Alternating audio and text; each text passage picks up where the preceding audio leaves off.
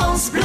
France Bleu Pays Basque. Surtout pour les surfeurs. Deux risques pour un surfeur. Un risque aigu, c'est-à-dire lorsqu'on prend une grosse vague au niveau de l'oreille, cela crée une hyperpression au niveau du tympan et le tympan peut lâcher. On va se retrouver avec une perforation du tympan qui va générer des douleurs, un écoulement d'oreille, un grand vertige. Tout cela arrive au milieu de l'océan et c'est vraiment dangereux. Donc se protéger les oreilles par un bouchon, c'est un point important de façon aiguë. Il faut savoir en plus que vous ne pourrez pas aller à l'eau pendant un mois pour laisser cicatriser le tympan. Ça, c'est une chose très importante. De façon chronique, les surfeurs se baignent tout au long de l'année, ici, bien sûr. Le froid, l'eau froide, va générer au niveau du conduit de l'oreille des formations osseuses, un rétrécissement du conduit qui petit à petit peut arriver à une véritable surdité et qui va nécessiter une chirurgie du conduit de l'oreille. C'est ce qu'on appelle l'exostose, bien connu des surfeurs. Donc, c'est deux choses. Protéger l'oreille par rapport à l'hyperpression due à une grosse vague et deuxièmement, pour éviter l'évolution de l'exostose avec ce rétrécissement du conduit. Le mieux, sans aucun doute, c'est de se faire faire des bouchons sur mesure